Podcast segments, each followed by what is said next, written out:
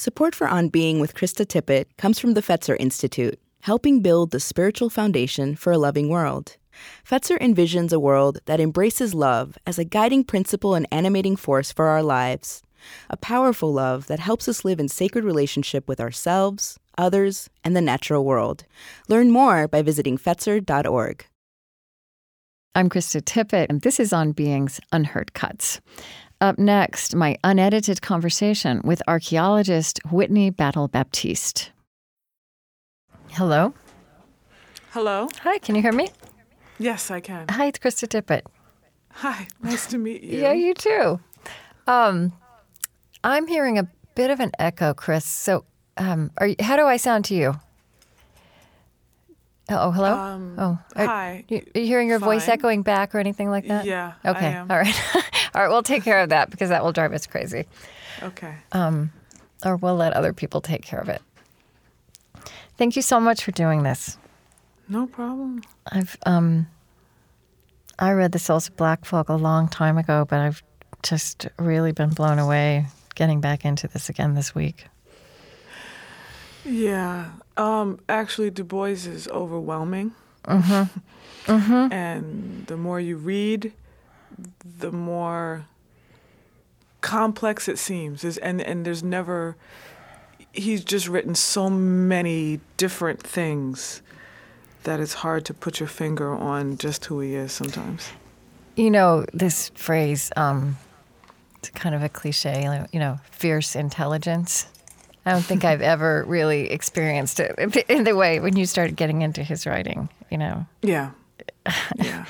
and the you know like the soaring language i mean there's just the power of this man's voice that jumps off the page Right. It it he's um, Rob Cox, who we just talked to in Special Collections, described it as he writes as if it's music and, Yeah. and in prose, even if it's not technically poetry. Some of the ways in which the words he chooses and the way they're tied together, yeah it seems as if it's music. yeah so let me just make sure are we okay okay no i'm actually i'm not hearing anything i'm okay you're hearing okay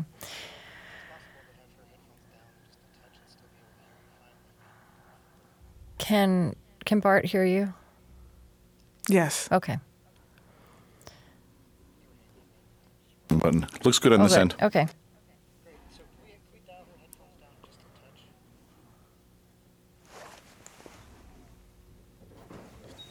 Okay. Um, yeah. Um, so uh, let me just. Um, I have to shut the door again for them to actually tell. you you may have already heard this from from Lily and Mariah. Um, you know, this is part of this. I mean, I, I think you know that this is this uh, series we have that's funded by the National Endowment for the Humanities, and um, and the idea is, um, you know, these are not history shows, um, but it's an interesting line to dance back and forth across. But really, how you know, taking some figures from history and really exploring how their lives and ideas resonate for modern people. Um, and we've had a lot of fun with this series, and we, we've done Einstein and Rumi and Amos, Aimee Semple McPherson and um, Darwin, and uh, yeah, and um, and we so so and I, th- I think this one. Um, feels really important to me. And, and I, I think Du Bois is one of these figures who should be better remembered and more substantially remembered. So I think I hope that you know can be a, a contribution. So I, I think I might just start by just asking you how you you know what do you do you remember how you first became aware of W W E B Du Bois? Your earliest As a memory? child, I'm trying to remember mm-hmm. because I feel as if I keep getting reintroduced to Du Bois, but my earliest memory, I would think, I grew up. My mom was a an educator, and there was. We thought very deeply about uh, history in the past, and what I w- what I learned in school. I grew up in New York City and went to New York City public schools, but I always had an added, and I don't want to call it a debriefing, but there was an added element of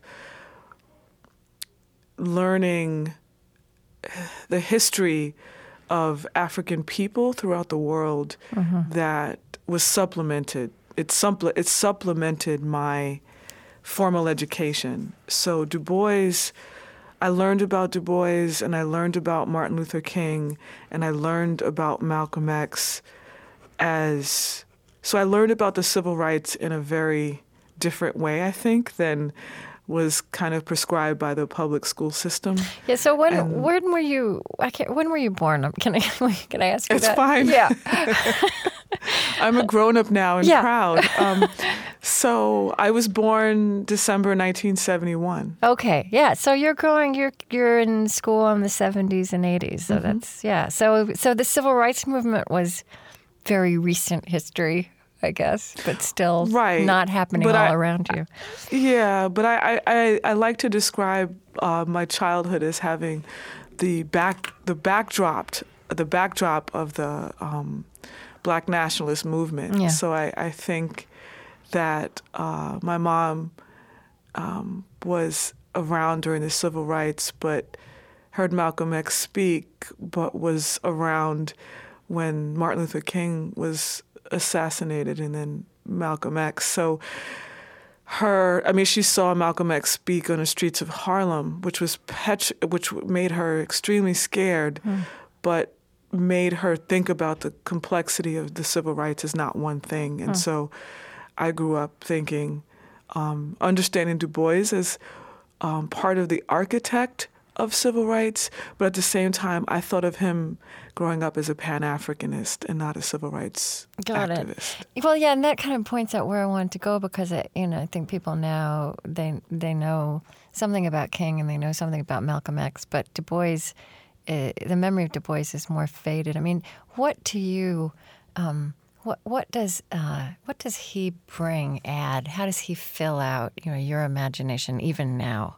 You know, what, mm-hmm. why why what is important for you to know about him as part of that architecture? Well, it, it's it's part of how, in many ways, I understand my identity. Mm-hmm. Du Bois, for me, brings the idea of being a global citizen into perspective for it. it well, it, it uh, the more you learn about Du Bois, it's not a matter of him turning his back on the United States, but he understanding himself as as a member of the world, and growing up in the in in that with that idea as kind of part of my background. The term African diaspora mm. is it means so many things and it's so layered, but someone like Du Bois has a prominent place in understanding the different waves of migration of African people. So they're voluntary migration, it's involuntary migration, it's immigration at different decades and over time. And him leaving the United States and going to Ghana um, at the invitation of President Kwame Nkrumah, um, and Ghana is important in Pan Africanism because you have to think about it as the, the beginning of independence for African nations that spread from Ghana. I would, I could say, you know, some credit goes to Nkrumah, but the idea of the African mind, the idea of the African being as not being just in one place, but the dispersal as a part of the shared memory and experience of people of African descent. That, for me, is now what Du Bois. It's is how I rem, I think about Du Bois. So there's an element of the beginnings of civil rights, but civil rights in many ways in the United States could not contain him and who he was, and um, that changed over time, of course. What what changed over time? Did civil rights change over time, or just Du Bois's understanding of the world, Right, right, understanding yeah. of, of, Yeah. of oppression, as well as, um, to be honest, he began to understand the oppression of African descent people in the United States as not just being a problem of the United States. It was this this global Yeah. thing, and then he was very much into understanding humans and um, peace and equality in ways that were not sustainable um, in the United States after, I don't know, the 30s and the 40s when he was still pretty optimistic about the directions and the promise of, of the United States. And, and he began to look to the world. Um, and ironically, you talk about how we how we can think about Du Bois, and honestly, in other places, Du Bois has a very significant role in the history and memory of places like uh, China, Germany, Ghana. Right. Um, yeah. I mean, you yeah. know, what I was, I, one of the things I was thinking is, as you're talking, is that there's a. I, I, it- it almost seems to me that Du Bois is one of these figures whose, whose ideas, whose time also wasn't big enough for his ideas, right?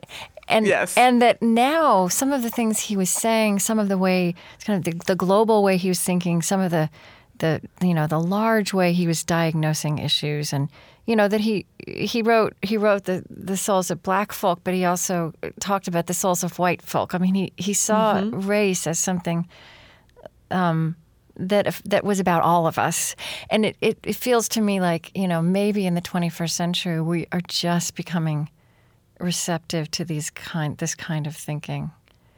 Yes. I and that's why I mentioned that I, I feel as if I'm constantly being reintroduced Yeah. to Du Bois because he started writing, really writing at probably about the age of 14 or 15, and he passed at the age of 95. Yeah. So, and he wrote more than one autobiography, which he joked as if, if you live that long, you should be able to revise what happened in your life. Um, and so, because if you read different moments and different ways in which he writes, he he has a there are different sensibilities and there are different ways in which he remembers um, certain things. That was interesting. Do you, is there anything like just a specific example of that that comes to mind? Yes, Yeah, his okay. um, memories of his father. Um, he was born and raised in Great Barrington, Massachusetts, and his mother was Mary, Mary Sylvania Burghardt. His father was Alfred Du Bois. Alfred was born in on the island of Haiti and came here as a child. Um, he and Mary Sylvania had a apparently a very quick courtship marriage. Du Bois was born, and then the marriage was no more. It ended quickly. I think it ended as quick as it began. Um, but if you read different moments or different texts, there's one where he recalls his father having passed away, him never meeting him. And then there's another one where he talks about his father having gone to Hartford to pursue uh, better life for the family, to never return, and he's never and never saw him again. And then there's also a story about perhaps his family, the Burghardt family, never really accepted Alfred Du Bois for two reasons. He was extremely fair skinned, as it was described by Du hmm. Bois, as well as he was not one of the established New England families. And so he was a stranger, he had no kin, and therefore was not really acceptable for Mary Sylvania to marry and stay with. So those are three different stories. So he was kind of pushed out mm-hmm. by the Burghardt family in Great Barrington. And so which one is true? It's the perspective, I guess, of did he pass away? Because the reality is is that he actually was a barber in Hartford and lived to a very late age. Okay. So I mean, um, just uh, one of the things um, that jumped out at me when I'm looking at um, him and your work, how you have approached him as a scholar. Um, I mean, I, I, I like your description.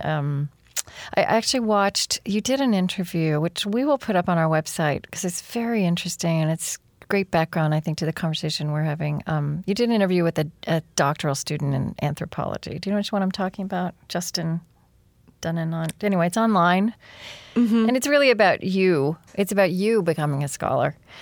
Um, and you talked about, you know, your on your, I guess, is it on your mother's side? Your second generation Bronx, but you had family. Yes. You had family in the South, so that legacy of race in the South was with you. But you also had this, as you've described, this Afrocentric North, you know, New York Bronx world. Um, and then when you go to, um, and again, you know, that's like that. That's this multiplicity of African experience, African American experience that um, that's also an ex- example of this. And then, you know, you talk about when you went as an archaeologist to work on Du Bois' estate, that his that he was that he his situation in racial history was in the rural north, which is actually mm-hmm. a phrase I, I don't think you ever hear when people talk about, even in a complicated way, about this history. it's just kind of fascinating to me all these juxtapositions, this multiplicity, really. Right. I think I, I'm from New York City, and I first I never thought I would end up in New England, so that um, was a part of the, the complexity of not being a Red Sox fan in this place. but um, also, my idea of how I would do the archaeology of race or racism and and as a New Yorker, I really still thought of the ways to get at it was going to be in the South, plantations. Right. This is the obvious place in which we can understand the the the boundaries about how race is formed and shaped in the United States. But as I come into a place like New England, I am fascinated by the history of race in New England and listening or actually reading and learning about families like the Burghardt family. Generations um, of Burghardts were here. And at the same time, there's a discussion of the opportunities that were afforded, yet there were limitations and there was a, a certain level of control in which it was not free movement. Um, the Fugitive Slave Act, um, when that came, caused serious repercussions for the lives, the daily lives of Interesting. African people in a place like Boston, where you needed to be careful. Um, you know, now we're having, uh, I, I call it a, a wave of, of films about slavery right now. So you, you learn about, uh, you know, 12 Years a Slave, Samuel North- Northrop in upstate New York, never thought about slavery. Yet his freedom was very much, it's not a given. And the ways in which Du Bois, although he was born three years after the Emancipation Proclamation, his freedom is guaranteed, yet the ideas of, of, of the ways in which he is to understand himself as not, he knows that he is not white.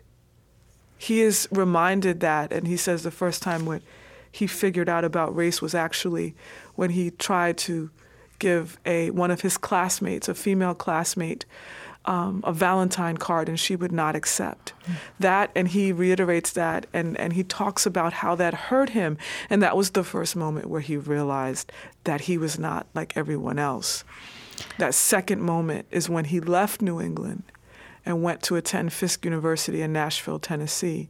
And it was at that moment where he realized that he had never experienced what it was to be black or African American or of African descent, he had never experienced it like he did when he went to a place like Tennessee because it was it was obvious that there was a segregate he it was segregation.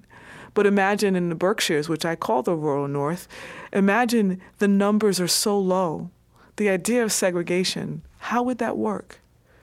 Um, and yet, it- it- right, and he, the language he uses is so resonant and also, in its way, so kind of biblical. You know, the other world, being in the world and not of it. right You know, and I wonder the way he diagnoses, you know, th- that experience. Um, it's so complex and it's so powerful. And you know, I mean, I, I want to ask you the question of as a as a as an African American woman in the 21st century. I mean, obviously you you were raised in such a different world. Um, you're living in an America with a with a black president. Um, the the issue, the, the global issue that your family was that you were engaged with growing up was you know apartheid in South Africa, which actually ended, right? I mean, so you have this whole different set of historical circumstances. Um, um, which is fascinating to try to imagine what would he say about all of this. But but Yeah. when he talks about, you know, in the very first essay, in the souls of black folk, and he talks about the real question um, that is there between me and the other world, this ever unasked question. You know, unasked by some through feelings of delicacy, by others through the difficulty of rightly framing it. And the, the question is, how does it feel to be a problem? And he feels that question even you know n- n- un, un, uh, no one it's not willed there. It's sometimes unconscious. It's in people with the best of intentions and ideals. I mean does that does that question speak to you how, how does his di- you know does his diagnosis of this still uh, make sense a hundred years later? His words speak to me directly and I I've written about how um, in writing my dissertation I, I wrote it on Andrew Jackson's plantation in Nashville, Tennessee, and I often wrote, read a lot of um, African American women's fiction as in many ways a way to kind it was like a, a way to heal and to to stay kind of whole and to to read things that were um, made me feel as if I was not alone. Du Bois's words do very similar things for me because how does it feel to be a problem is and and the problem with the 20th century is the color line yeah the idea that we have a president, President Barack Obama, yet as an African American, I'm not, I, I look around at the kinds of things that happen, and we constantly have new words to say what these are. It's, it's, it's post racial at the same Right, time as right, right. the emergence of microaggressions. And what does it mean to, for me, I teach most of my courses are about slavery, they're about race, they're about gender, they're about the intersection of all these things. A majority of my students do not look like me. How the ways in which I walk as, as an African American woman who is a scholar, who is a teacher, yeah I live in an academic world that is somewhat hostile to some of the lessons that I teach, some of the research that I do. Um, it's Du Bois's words, whether they're 100 years old or 150 years old, they are very relevant today. They are very, um, they are present in how I teach my children how to walk through the world because it's very important that I was equipped with the tools to be able to to handle academia. Right. And and I like academia because I it's kind of in some ways not a real world. Um, but Um, well, it- yeah. You don't keep going. It- It is, but it isn't. I mm-hmm. mean, but but if I if I talk about race, and it makes people uncomfortable, I I know that that's a learning moment, and I think that Du Bois's conversation about blackness, about whiteness, about mm-hmm. the the idea that I know that I live, and I look through a veil. There is a double consciousness mm. because Yeah, right. What is I his- can, the double consciousness? And, you know, one ever feels his two-ness, an American and Negro, two souls, two thoughts. So that's that's real for you? That still? That's very real uh-huh. because the way I'm the way I'm speaking to you right now, the, the the ideas and the books that I've read and the research that I do and all of these things are a very much a part of who I am. But at the same time, I grew up I'm part of the hip hop generation. The soundtrack of my life, the things I listen to are not often what my colleagues listen to. Hmm. I'm from the Bronx. I when I talk to my friends on the phone from home, I don't speak like this. There's a I there's there's what we call code switching. There's what we call is I know how to speak to to uh, a donor. I know how to speak hmm. to. I, I still there's there's there's my accent is there, my personality is there, my passion is there, but yet there is this doubleness in which I walk in the world with, because to be completely honest, whether I have a PhD or not, if I go into a store, there's still a chance that I'll be followed based hmm. on what hmm. I look like. And so that double consciousness, that idea that race and racism is in, still in existence and in operation, is very much a part of what Du Bois talked about. It's not, it's not necessarily about, I could possibly evoke the talented tenth, which in some ways is often very misunderstood in a contemporary light. It wasn't the 10% who becomes educated and then leaves behind the masses. What there's a responsibility that that 10th has with the uplift of race as he described it. You know, um, I was, and as I was, as I was reading you and getting to know you and and reading him, I was, I was really struck also by um, this. Um, you know, he was, I don't know, somewhere, I think it's in the, in, you know, one of the preface that someone wrote to one of his books, he was the great black intellectual of American history, which is probably a little, you know, there are probably other great black, there are other great black, but he is certainly right, you know, he, uh, one of the absolute great black intellectuals. And in his time, I mean, you know, in 1903, when he wrote The Souls of Black Folk, I mean, to use Barack Obama's word, it was a completely audacious thing to be to be a black intellectual the way he was, to wield that Yes. fierce intellect. And yet, you know, I found also, it seems to me that he also, in his global, in his ability to see, as you say, globally, the life of the mind was also a refuge and a place that transcended this history, right? Like, so here's something he wrote, um, and this is of the training of black men. Um, I'm sure he would have wrote, written black men and black women if he were writing it today. I, but it's beautiful. Do you know this? I sit with Shakespeare and he winces not. Across the color line, I move arm in arm with Balzac and Dumas, where smiling men and welcoming women glide in gilded halls. From out of the caves of evening that swing between the strong limbed earth and the tracery of stars, I summon Aristotle and Aurelius and what soul I will, and they come all graciously with no scorn nor condescension. Yeah. His grandfather's name was Othello. Really? Yes. Wow. Othello Burghardt is where is the house he um, spent the formative years, and so the the reason why that it makes me smile because I'm smiling right now because sometimes you know sometimes when I read Du Bois, you know it gives you goosebumps in some ways like this. How did he put those words together, and why doesn't it happen that easily for me? but I I think that his mother was a, an amazing inspiration for him, but she pushed him in ways that are remarkable Um, Mary Sylvania did not, she was not well educated.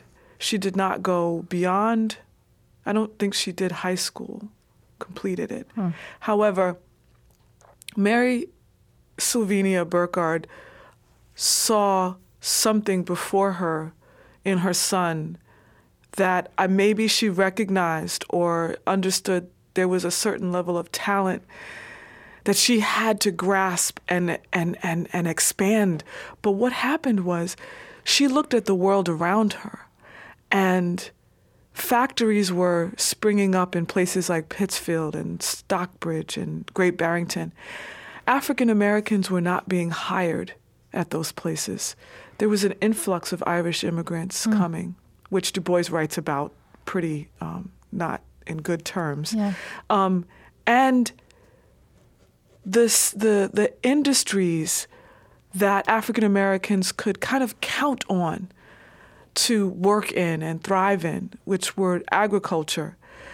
Agriculture was threatened somewhat because of railroads and the ability for things to move quicker between place from place to place. And then even within the service industry, remember Great Barrington in the Berkshires has always been a place of um, vacations and where people right. go to relax. So the service industry and the restaurants and um, uh, people who are cleaning and maintaining homes is shifting away from the hands or out of the hands of African Americans. Mary Silvina, and this is my interpretation, Mary Silvina saw this and realized that there was one way that her son would be great, and that was through education. He, in the among the Burghardts, he is the only one that went as far as he did, and he was the valedictorian. Oh, his, his mind class. is just incredible. We just we talked about this before it started. It just leaps off the page. That's Mm-hmm. amazing. Um, and women, right?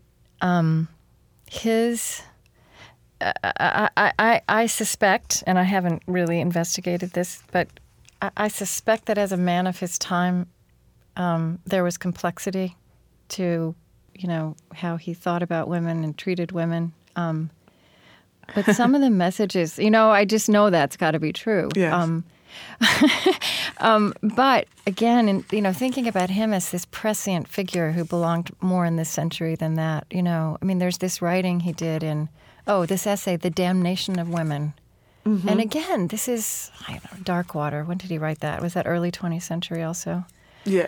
Yes. Uh, um, 1919. Uh, I mean, and if you think about how well, so you know, he, you know, these the, the ways he reflected as a man of that time on, you know, when in this world a man comes forward with a thought, a deed, a vision, we ask not how does he look, but what is his message. Right. It is about passing interest, whether or not the messenger is beautiful or ugly. The message is the thing that he was thinking about that, and then he says. Um, what is today the message of these black women to America and to the world?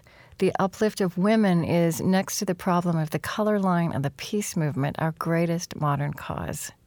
When now two of these movements, woman and color, combine in one, the combination has deep meaning. I mean, that's pretty amazing when you think about how the women's movement in this country grew out of women becoming awakened in the civil rights movement. Uh, I don't. I, I. Is this. Is this. Is this an important piece of him for you? Yes, I I think and everybody is is not in agreement. I had a reviewer that disagreed with some of my um, assertions about Du Bois and women, um, and uh, not necessarily completely calling him a black feminist, but the problem that I have is that for me, feminism should never have an M. It should always have an S on the end. Feminisms exist because we are all complex people. The fact that the crisis, the literary arm of the NAACP, he employed and published many, many women. Hmm. in a moment where that was not common practice, which meant that he has written essays on on everything from birth control to Yeah, right. that Um, he was even thinking about those things. it's it it's it's comp it's complicated and at the same time he in later in life after the death of his first wife or I, I want to say maybe not the after the death of his son Burghardt who died in infancy um, he realizes that all of his time spent away from home had to impact his wife and he realized how much that hurt him. And so it's because it hurt her. And there's, you know, the way in which he talks to women in his personal life is, for me, is telling uh, of a man who understands and has written that if our women are not equal, then this civil rights movement will not work. So there was this, The- there was an integrity to you know, his ideas matched his behavior in in his private life. Right, but I, I but again, Du Bois is so complex. Yeah. And if if you talk about him in 1910 or 1930 or 1950, he's very different. He changes his views, he changes his mind. And he says he's old enough at a certain point that he can, which Yeah, is right. why, you know, and, and I, the critique um, of this reviewer talks specifically about his condemnation or his dismissal of Ida B. Wells and some of Remind me who she was. Um, Ida B. Wells. Um, she had a big play in um, the anti-lynching movement, okay. and she. Did I not get that word? I think so. I I I, I, I see. I, I didn't do my research. on Oh no, that's okay. Well, it doesn't matter. Just uh, Right. Yeah. Um, but the idea that he wasn't 100% supportive of certain movements right.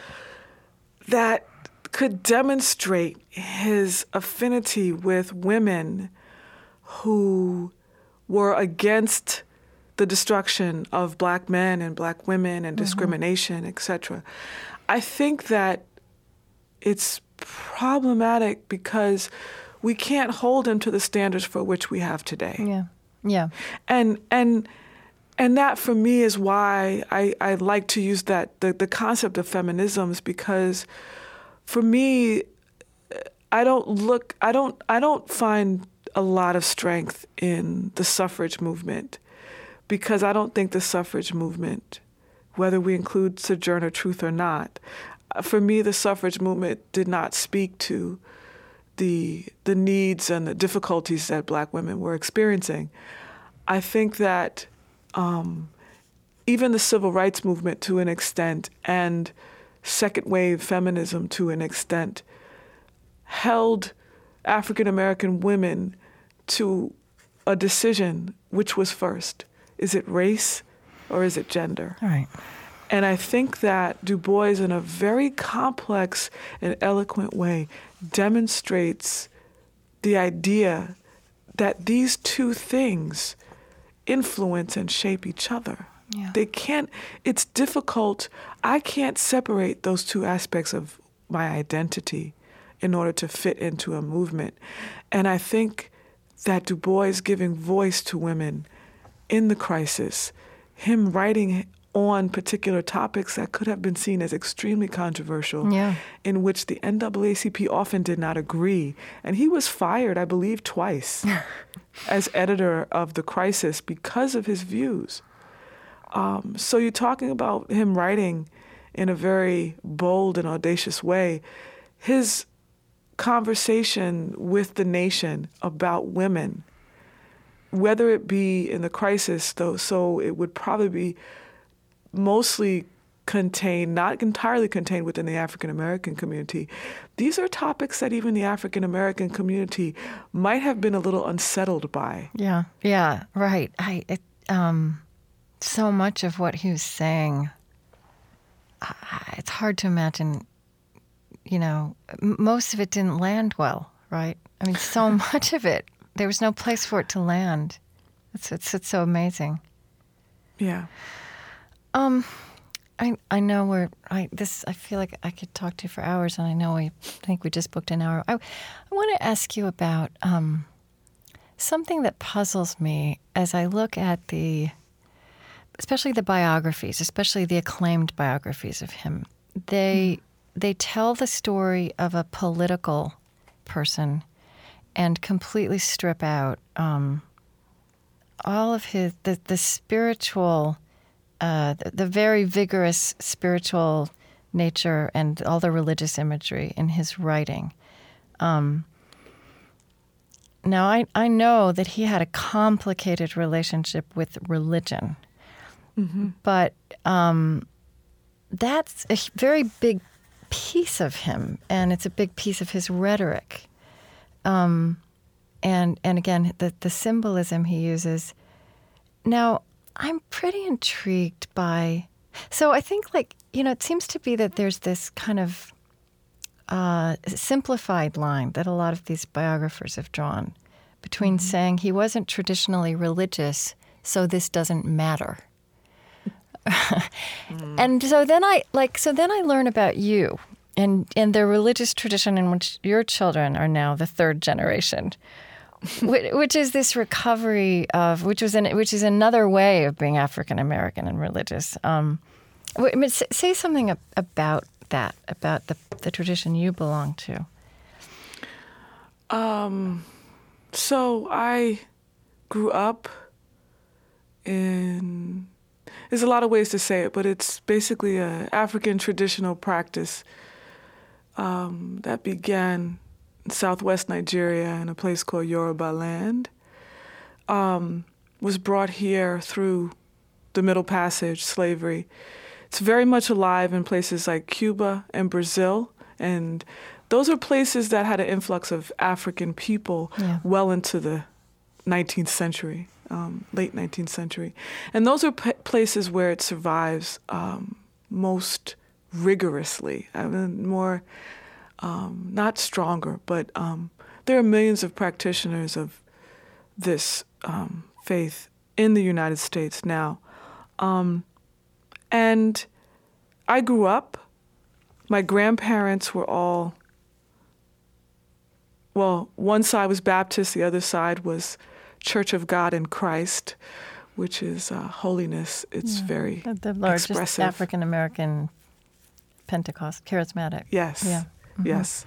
So I, I uh, and the the interesting thing is is a lot of times also when I when I initially do field work and things like that, I've go to a lot of churches where I meet people and this is where I engage with communities and sometimes they ask me, um, you know, am I am I saved or do I am I Christian? They don't actually ask me if I'm Christian. They, I think it's usually along the lines of, do I believe in Jesus? And I, I, I have to refrain and say I believe in God. I believe in one God, and um, because the assumption is I'm African American, so I'm Yeah. Christian.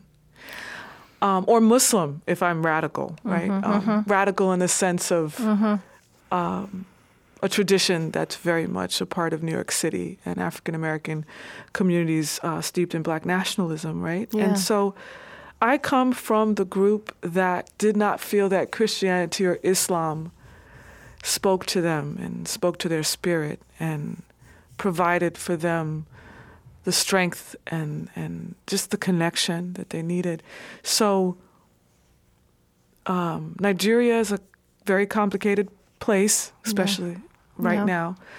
Um, but African traditional religions are under assault in on the continent of Africa because of um, evangelical Christianity, um, um, Islam, in the sense of of what is acceptable, and there are practices that I want to say in a certain way are kind of I don't want to say underground, but I, it was described to me once as there's an aspect of of African traditional practice that is a part of your culture, but then you have religion, Yeah, right. And this interesting complexity is is is diff- it's not separate for me um, because I grew up understanding the different forms that my family practiced Christianity.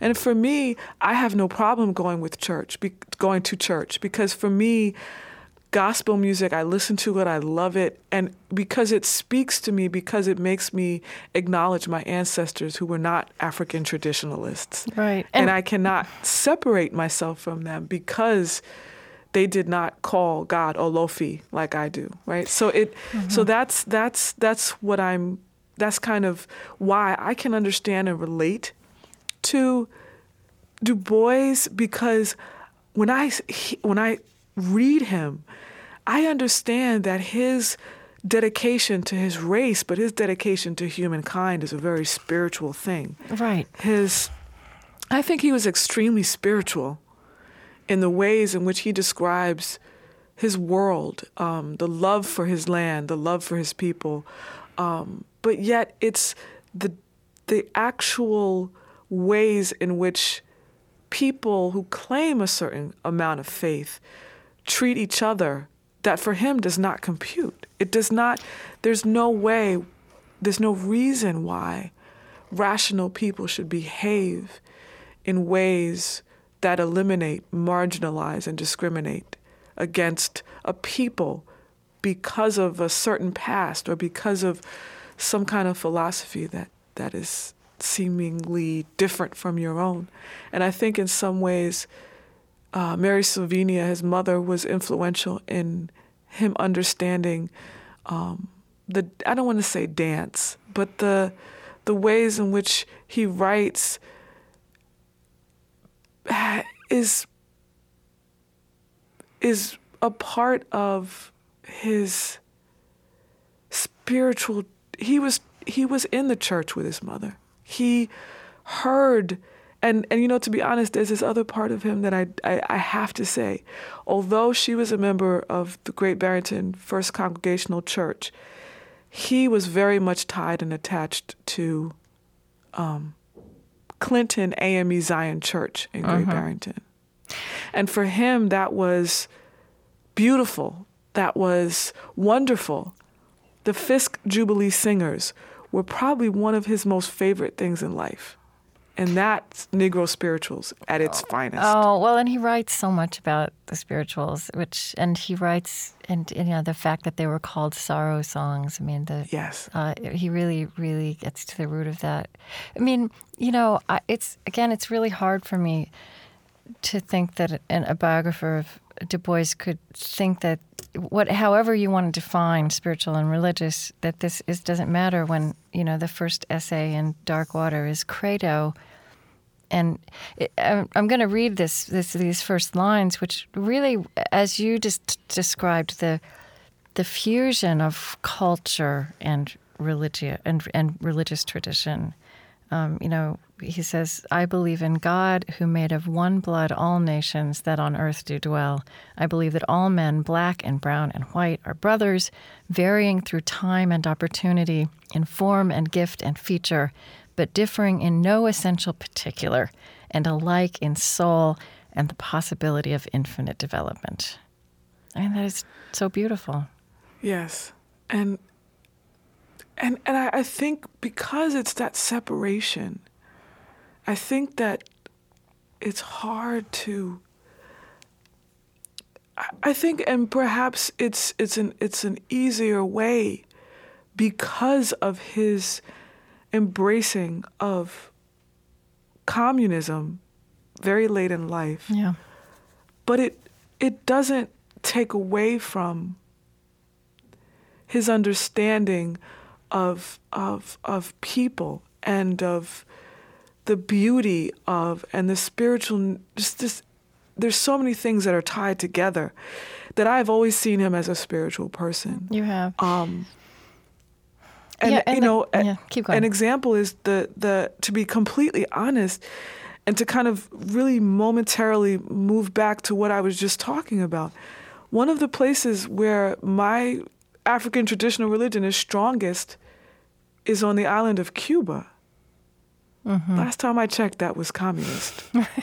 so, how the way you walk and the way you think and the way you orient yourself to, to your environment, the people around you, the, the world around you, is a part of that spiritualism that if it's if it's condensed into one day a week or a particular book, then that has to limit the way you see someone as complex and and incredibly intellectual as Du Bois was and and you know he's not still alive but the way I see him today Yeah, and um, you know, to say that he was communist, it's just so important. I mean, Americans don't really have much of a memory of the very different thing that meant in the early century and what it came to mean Yeah. in the latter part of the century. And and you know, I, I know that he had some some kind of sympathy. I'm not sure how much relationship at all with the social gospel movement of the early 20th century,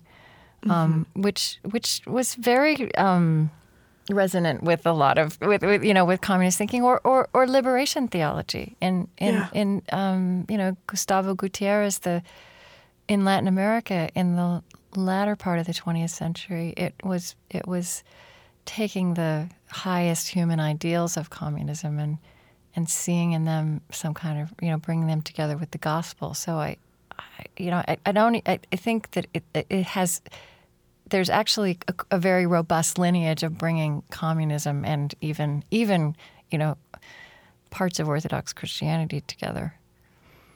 But I, I have to stress that he, the year was 1961. He was 93 years old. Hmm. It was with trepidation that he, I've read the letter in which he joins the Amer- the the Communist Party USA, and I want to stress that because he did not join the large. He joined the United States version of it, and it was he had ju- he had been put on trial um, at the age of eighty. He realized that his efforts to eradicate or to bring attention to inequality at a level where McCarthyism, you know, was Yeah. McCarthyism uh, aged him, I would say, extremely well because for him it, it it is so difficult sometimes, and I talk about this in some of my classes. Why is it so difficult for for us to understand why African Americans would look at something like a system of communism or just the idea Yeah. of equal distribution of wealth Yeah. in a country that benefited from free labor for how many years? The concept of equally distributing that wealth is something that is not completely foreign Yeah. for someone of African descent who does not see themselves as benefiting generationally from. I mean, the United States, sometimes, I mean, it's hard to be African American, whether our president is called and looks like Barack Obama or not. Hmm. There's certain levels of disparity that still exist. That when we think about communism or socialism or the idea of going to a doctor and, and being able to not pay for it, but be able, being able to be treated not based on your class or the money in your pocket or your health system, right? Yeah. The idea, he talks about health care. He talks about the welfare state. He talks about all of these things that are very resonant, but they're also, someone could argue, ideals that we have not been able to achieve at this moment.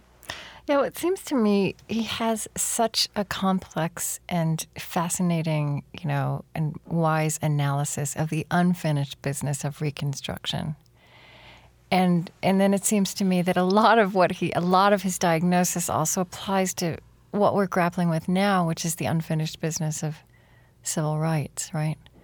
Right. So let me just ask you this. I'm to just ask you two more questions. You know, this idea, this famous sentence of his, the problem of the 20th century is the problem of the color line. how do you hear that now? And you know, is the problem of the 21st century the problem of the color line? Does that still apply, or would you would you nuance that statement, or do you think he would nuance it if he was with us now? I I think it holds true, but I think it would be nuanced a little bit. I think the problem, and and and also I have to back up just a little because I'm an anthropologist, right? So, mm-hmm. according to anthropologists, the idea of race as a biological fact is not. Race is a social construction. Yeah. Race doesn't exist. Yet, the repercussions, the material effects of racism is very real. Um, the problem with the 21st century is our our amnesia that the color line exists. It took me a minute to try to That's come good. up No, with what that was good. Because it's it's when I hear post racial and I hear oh I it and I understand there's a level of complexity with what race means to different people and, and, and because to be completely honest, if we read some of the work of, of, of, of scholars like George Lipsitz, which talks about the possessive investment in whiteness, right? We, we have to be very careful that if we talk about race, we're not just talking about other with a capital O, that's very nice, Yeah. but we're talking about and Du Bois discusses this. There really is technically no black without white. Well, right. And I this is another thing that he I mean as you say we know more now. We know things now even in the last few years about how much this is a social construct, right? That that he they didn't know definitively biologically scientifically. I mean, but you know, here here he's writing this essay mm-hmm. called The Souls of White Folk and he says mm-hmm. the discovery of personal whiteness among the world's peoples is a very modern thing. A 19th and 20th century matter indeed. The ancient world would have laughed at such a distinction. The Middle Age regarded skin color with mild curiosity, and even up hmm. into the 18th century, we were hammering our national mannequins into one great universal man with fine frenzy, which ignored color and race even more than birth. Today we have changed all that, and the world. T- today we have changed all that, and the world, in a sudden emotional conversion, has discovered that it is white, and by that token, wonderful. I mean, he wrote that. It's like- I, I'm just speechless Yeah. because I, I, I, he. And this is, this is what I'm saying. It's the amnesia Yeah, that is what you're saying. Yeah. understanding how completely overarching the ideal of race is. It's like saying that Jim Crow, the Jim Crow South, segregation is over.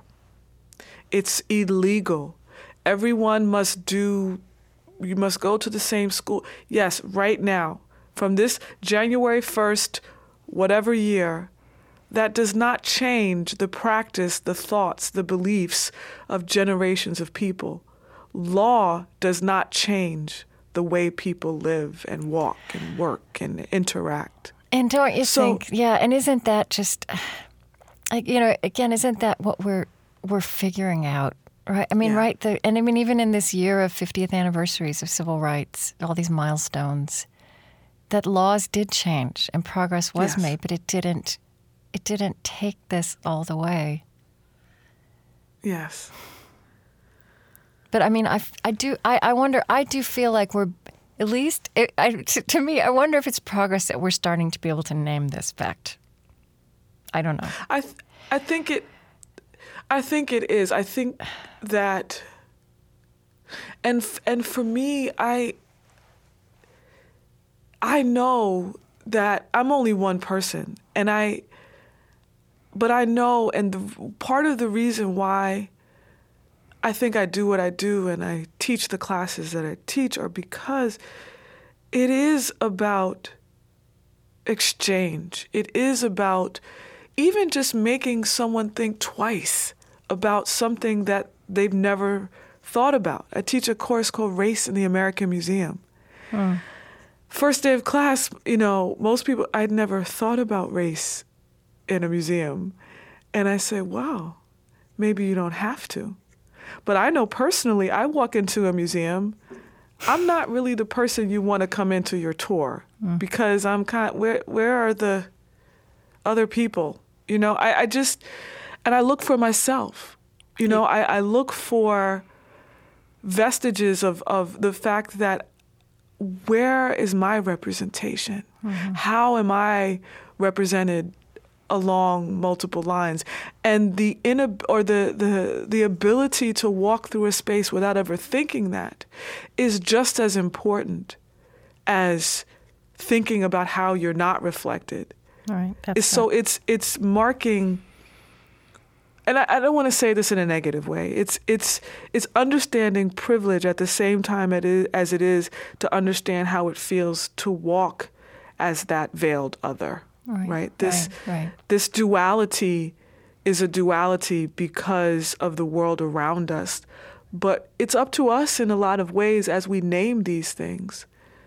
It's the possibilities are endless. And I I don't I, I know it's to a certain extent it sounds a little pessimistic, but I'm an optimist in the sense that um, the conversations that I have with my children are fascinating because they see themselves as they look at the world and they're amazed and they want to see other places.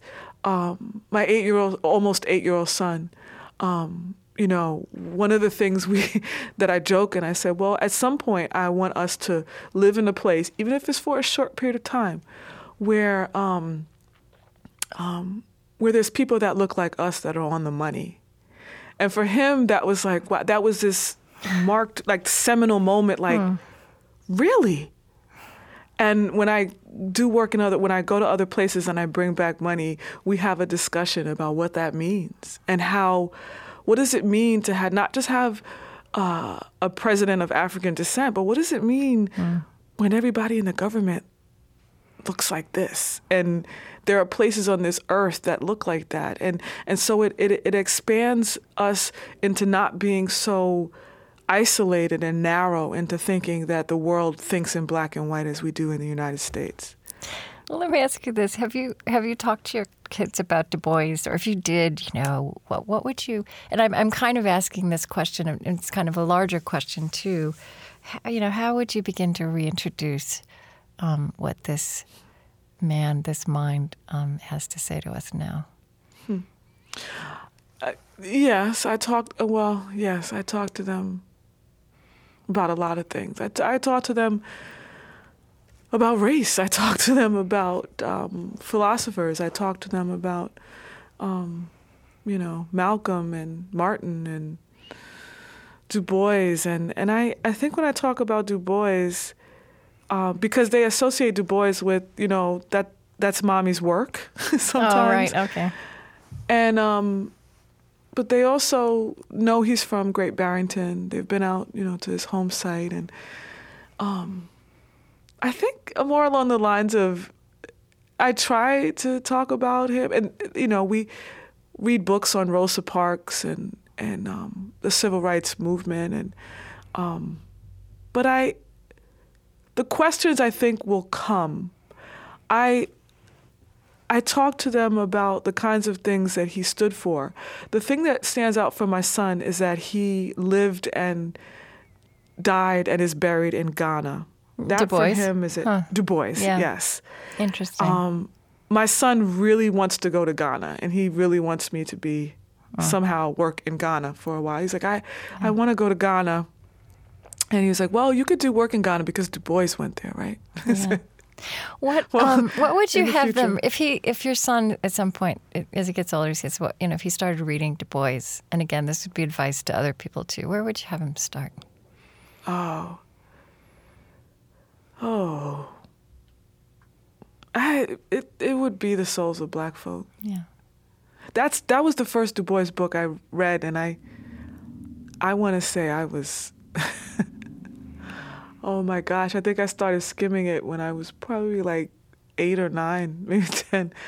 It, I, I thought it was interesting that there was this little music on the top of this yes, book. and every it was, chapter, you know, It was my my my musical little mom's musical scores Yeah. and and yeah, my, lyrics. my my mom's my mom's version of it is an old version and it was teeny so i thought it would be an easy book to read um, it was complicated Yeah.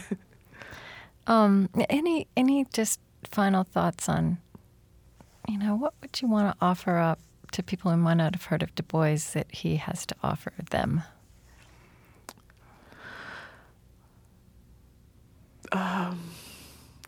du bois uh, think about du bois today and i i really in many ways however complicated and complex he is the spirit and the legacy and the words of Du Bois need to come alive again in this country. We have a lot to learn from him, from the Philadelphia Negro, which he wrote in the 1890s, to the souls of black folk. Um, his dissertation was about the suppression of the slave trade. I his autobiographies span so much that happened in our lives or in our history as a as a country. But I also want people to take away he was born 3 years after the Emancipation Proclamation and he died on the eve of the March on Washington Yeah. The things that he saw means that whatever you're interested in, I have a feeling that Du Bois wrote something on it. Do you have any? Do you have like a? I, and it's you may not because I'm I'm terrible at these kinds of questions. Do you have like a favorite line of his or favorite phrase or image? Um,